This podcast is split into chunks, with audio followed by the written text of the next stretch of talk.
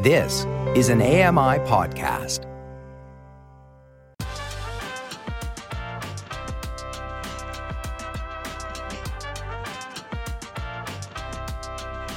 Welcome back. It's now with Dave Brown on AMI TV. Nova Scotia Music Week is on the horizon, just a couple weeks away. Then you can support some amazing local talent. Halifax community reporter Milena Khazanavicius has the details. Hey, good morning, Milena. Good morning, Dave. How are you? I am good. This is a great excuse to head down to Yarmouth on the South Shore. Why is Nova Scotia Music Week so important? Um, um, well, before we do that, I just want to throw out a quick, a quick reminder, and I'll answer your question. That uh, the fall COVID vaccines are out, and it seems that a lot of my friends and acquaintances aren't aware of that. So I'm heading right after this to get my seventh shot. And if you're vaccine, uh, you know, into vaccines, go get them. They're out Wow, there. It's pu- there. Don't public, get sick. Public service announcement from Milena yeah, yeah, yeah. I don't, want Get- to see my friends get- get, sick. Get your So- get your flu shot too. especially yes, especially if you're going to go down to Yarmouth. Yeah, and Do do you like my and, and do and do hundred push-ups a day so you have strong pecs. That's right. Yeah. Um, okay. So 26 years um, of music uh, in Nova Scotia. And this year, from what I'm reading online here, it's uh, back in Yarmouth on the South Shore. So if you're on the peninsula in Halifax, Shabuktuk, uh, you're, you're looking at about two and a half hour drive. Um, or if you're living in Yarmouth, which is beautiful, beautiful, beautiful. Uh, town, village. I'll probably get in trouble for that. Um, but it's so so the music festival is going from the second of November till the fifth.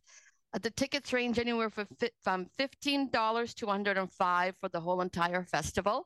Uh, I think that's a pretty good deal. And when I was looking on um, at the lineup, I have to be very honest. I'm not familiar with a lot of the artists, and there are a lot of artists. I- think about forty anywhere from R&B to jazz to uh, uh, uh, Celtic, um, folk, you name it, it's there. And it looks like it's just uh, concert after concert after concert after concert. One of the things I noticed on the website, number one, is it's very accessible, even for someone like me. And um, not only that, but they've listed where the venues are located and under each venue there is accessibility. Uh, so it Oh, that's now, good. yeah i'm not i'm not sure if fully you know i don't see anything for the blind or partially sighted but there's a phone number to each venue and it very clearly uh, says for people who are wheelchair users uh, entrance and exits um, where uh, non-gender bathrooms are uh, if they if they are you know wheelchair accessible and it looks like if not all um, I'm pretty certain all of the venues are accessible in that fashion. So I'm, I'm, you know, I'm pretty certain that if someone who's blind, partially sighted, low vision, uh, would go down there and give a call before attending, uh, there they they'd be uh, assisting. Um, the the schedule of events and conferences uh, that's accessible as uh, as well. So I'm I'm really really happy with this whole setup. I've never been. Sadly, I won't make it this year. I, I will be in Yarmouth the day after the festival, but I'm definitely ear booking it for for the for for next year. I you know, and I thought I, I I'd like to report because I I'll be just arriving to do other stuff out there uh, in Yarmouth uh, on the tail end of this music festival. So, I so, Mil- so Milena. Milena, Yeah. you mentioned the website's accessible. I'll tell you this Yeah. from a uh, legally blind perspective, Yeah. very hard to read. Like it might, Yeah, like it might be screen reader friendly from a legally blind perspective. Okay. Like the color contrasts are awful. Because you mentioned you didn't recognize some of the artists, so I went into the website while you were talking to try and go like look at the artists. Couldn't read it. Impossible to read. Well, okay, well there you go, people. You heard it from from His Majesty himself. So if you're if you're not fully blind like me, it's not that good. oh gosh. I'll, Okay. I'll, I'll reel all of that back. It, it's for the first time it's legible to me. Yeah. Sorry. hey, Melinda, you're allowed to take a win here from time to time. It's not. It's not all about me. Uh, November November second to the fifth, I will give out this website uh, name though, because I'm sure if I was using a regular computer and not my phone, it would have been a little bit easier. nsmw.ca.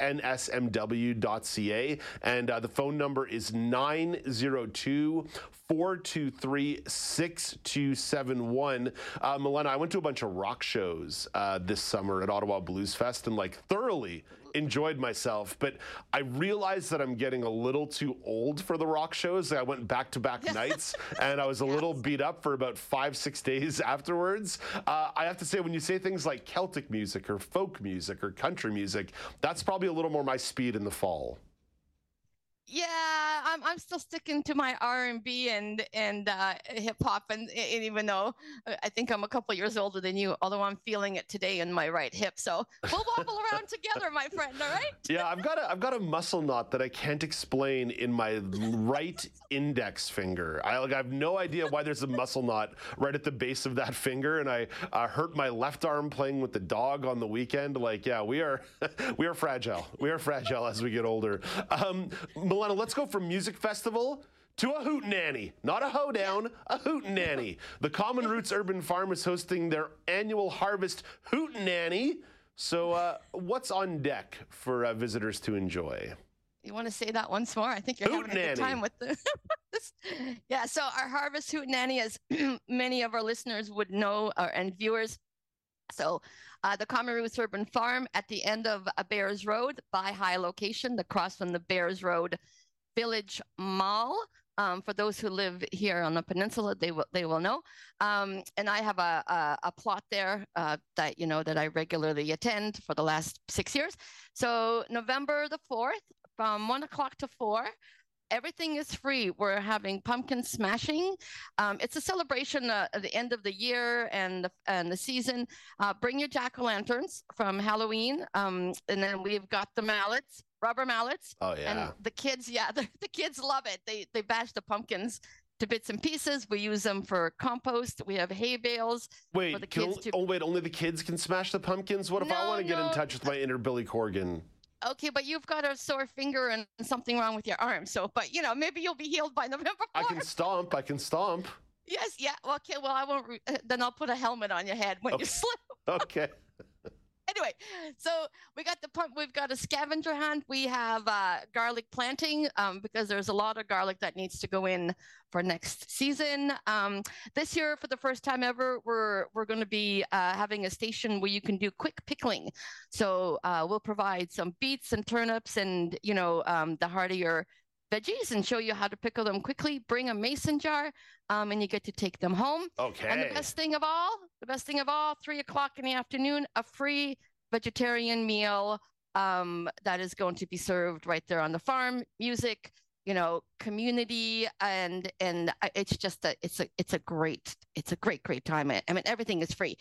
I will say, even as a person who's blind, and maybe now for you it might be easier, but it's not the easiest location to get to. So if you've got a sighted uh, partner or you know or your kids, uh, drag them along. Um, I, I, I, can guarantee you will have Milena, what, lots what, of fun. Yeah. like, what do you mean by that? Like, it's hard to get to by bus. It's like confusing intersection. What do you mean by that? It's hard to get it's, to. It's it is it's it's not the most accessible location, and we've been working on it. You know, there's one bus route that will get you down there. Mm, there's there is some sidewalks that are lacking. You know, we're we're in the we're in the progress of working with the municipality to to make it better, and each year we get a little bit better. We have the paths that have gone in, um, which is great for people who use wheelchairs. But um, and then once you get on the farm, we do have large print um, signs and you know and uh, QR codes. Uh, but but I will say. Uh, for myself, as someone who's completely blind, I, I still find it a little bit difficult this new location that we've been in for the past four years. So we're, we're, working on that. You know, we're working on it.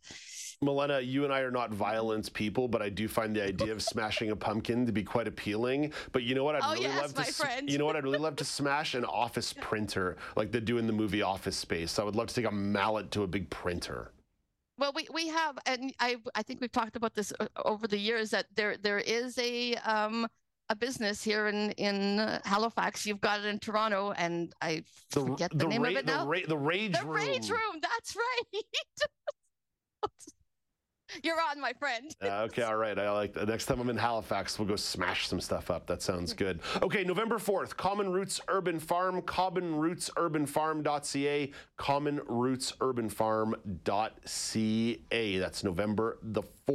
Milena, one more thing you want to throw on the radar here. It's audio description at the Neptune Theater. The Neptune Theater in Halifax has a range of shows coming up that are offering audio description. You wanted to give a shout out to the folks who supported the AD at a recent show called uh, The Play That Went Wrong. Yes. Um, so, so th- this has been a, a, pet project of mine, and I, I love live theater. I understand it's not for everyone, but and I know in in Toronto terms it's not big, but we had seven people who were blind or partially sighted come and attend uh, to to watch the play that went wrong. It's it's quite it's quite a it's a comedic play. It's very fast moving. It's very busy. Uh, so Kat Germain um, did an excellent job describing uh, with physical comedy. You know, just there was a lot that was going on, and and seven people to come out is a lot here uh, for Halifax. And so for everyone that showed up, uh, thank you. Um, really, really thank you because you know we work at this 15 years. It's been for me to try and get this on board, and um, it's here. It's happening. So the next upcoming show is November 19. It's a youth performance. These these kids um, anywhere from 13 to 21 years of age.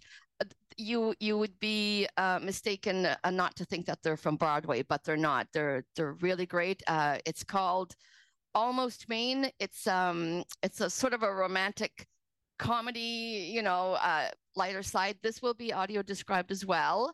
Um, this one is free. Uh, so, but when when uh, Dave, you'll announce all that. This one is free to the people who are blind or partially sighted including your uh, guiders, whoever's going to guide you. Um, so you can bring a friend along. Okay. Um, you don't have to pay for the ticket, but only for the blind and partially sighted because it's a youth performance. So we've worked on reducing the cost to nothing. Uh, Christmas. Cinderella is coming up. It's a nice gift. So uh, tickets are running a minimum of $60. But if you book with the word audio um, while you're booking your tickets um, in, under the Neptune audio and accessibility, you can call Neptune Box Theater. Your ticket, if you're blind or partially sighted, is $25 plus your guide comes for free as well. So you're looking at 1250 per person rather than 60, 70, 80 or $90. That's December the 17th uh, for the Cinderella show. Uh, I think it would be a nice gift to, you know, bring your bring your loved one to and um, come out and support live theater more so support audio description because if we don't show up they're going to yank it if you if, if you build if you if you build it, they will come. Um, Milena, let, let, uh, you've got other stuff here for like February 24th, May the 4th. Yes. I'm sorry, it, it's like it's not relevant in this moment. You can shout it out a little bit further down the line. Yeah. But you did mention some of these audio described headsets. What's the process to reserve one?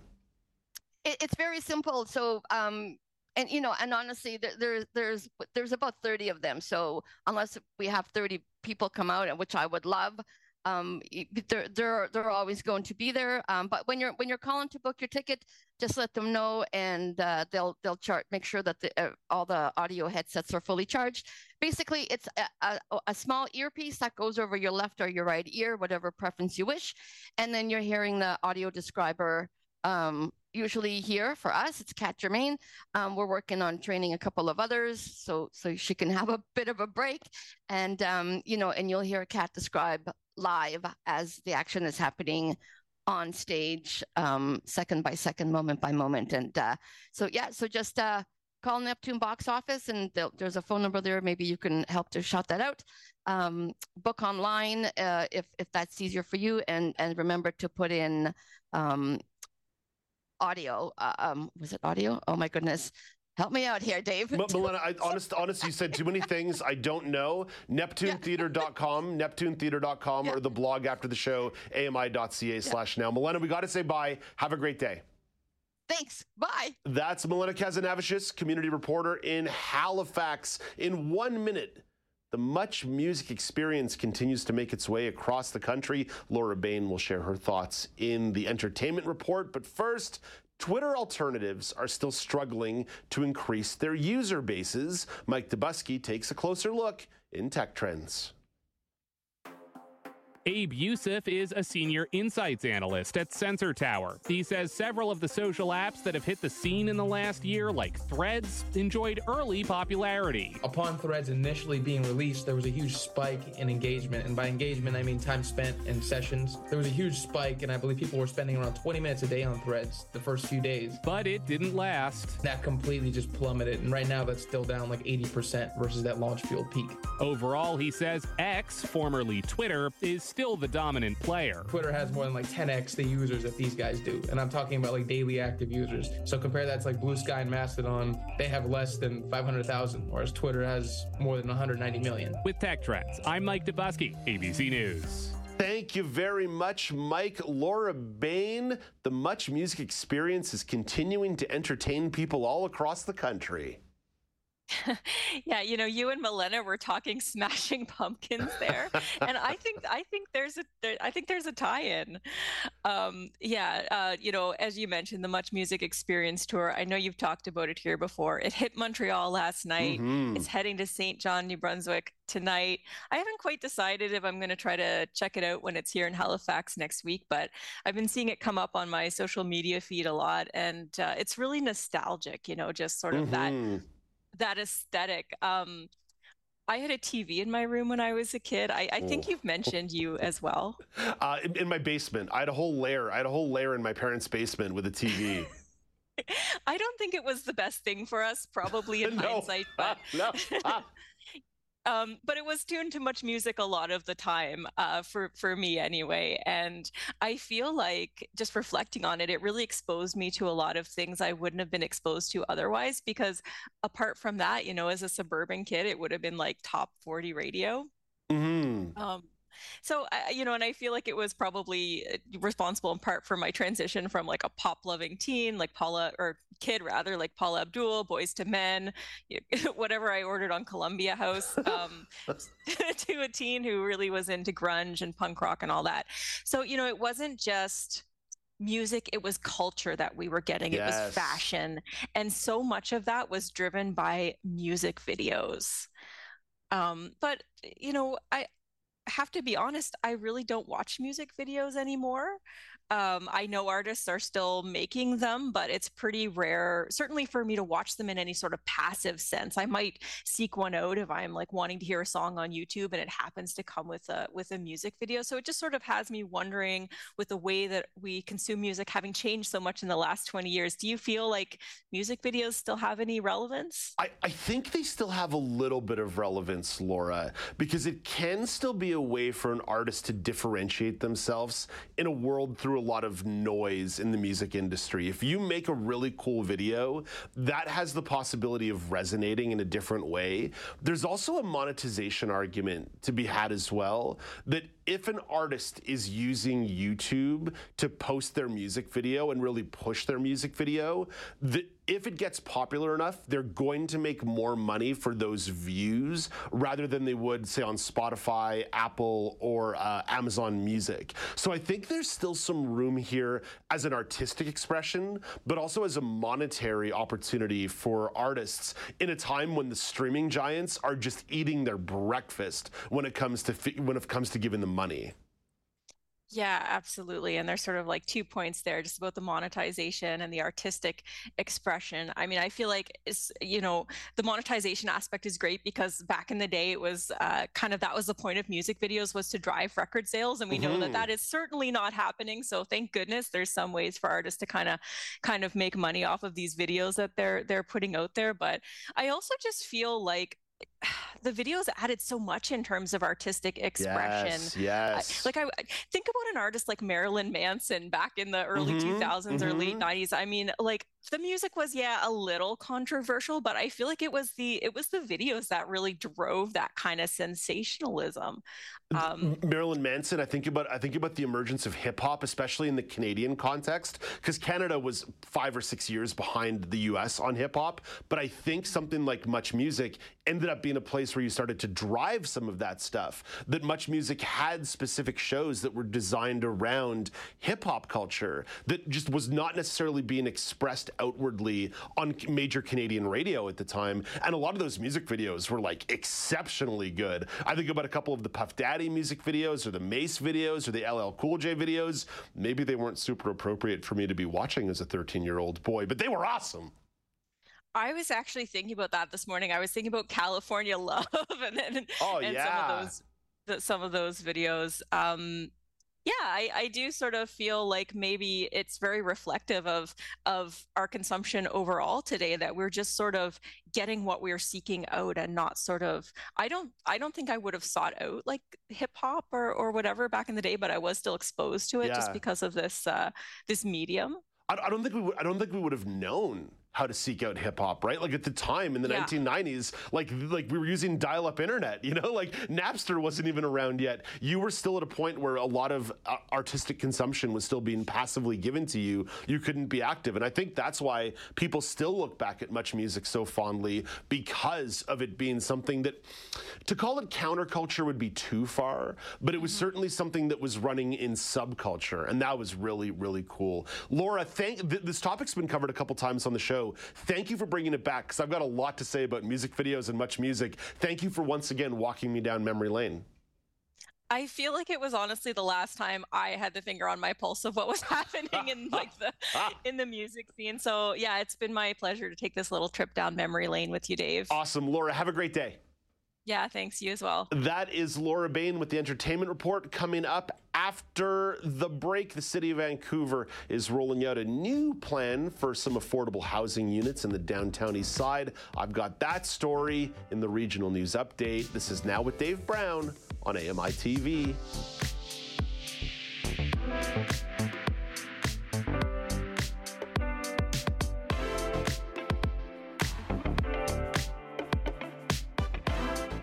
Join us weekly for The Pulse with host Joita Gupta, who brings us closer to issues impacting the disability community across Canada.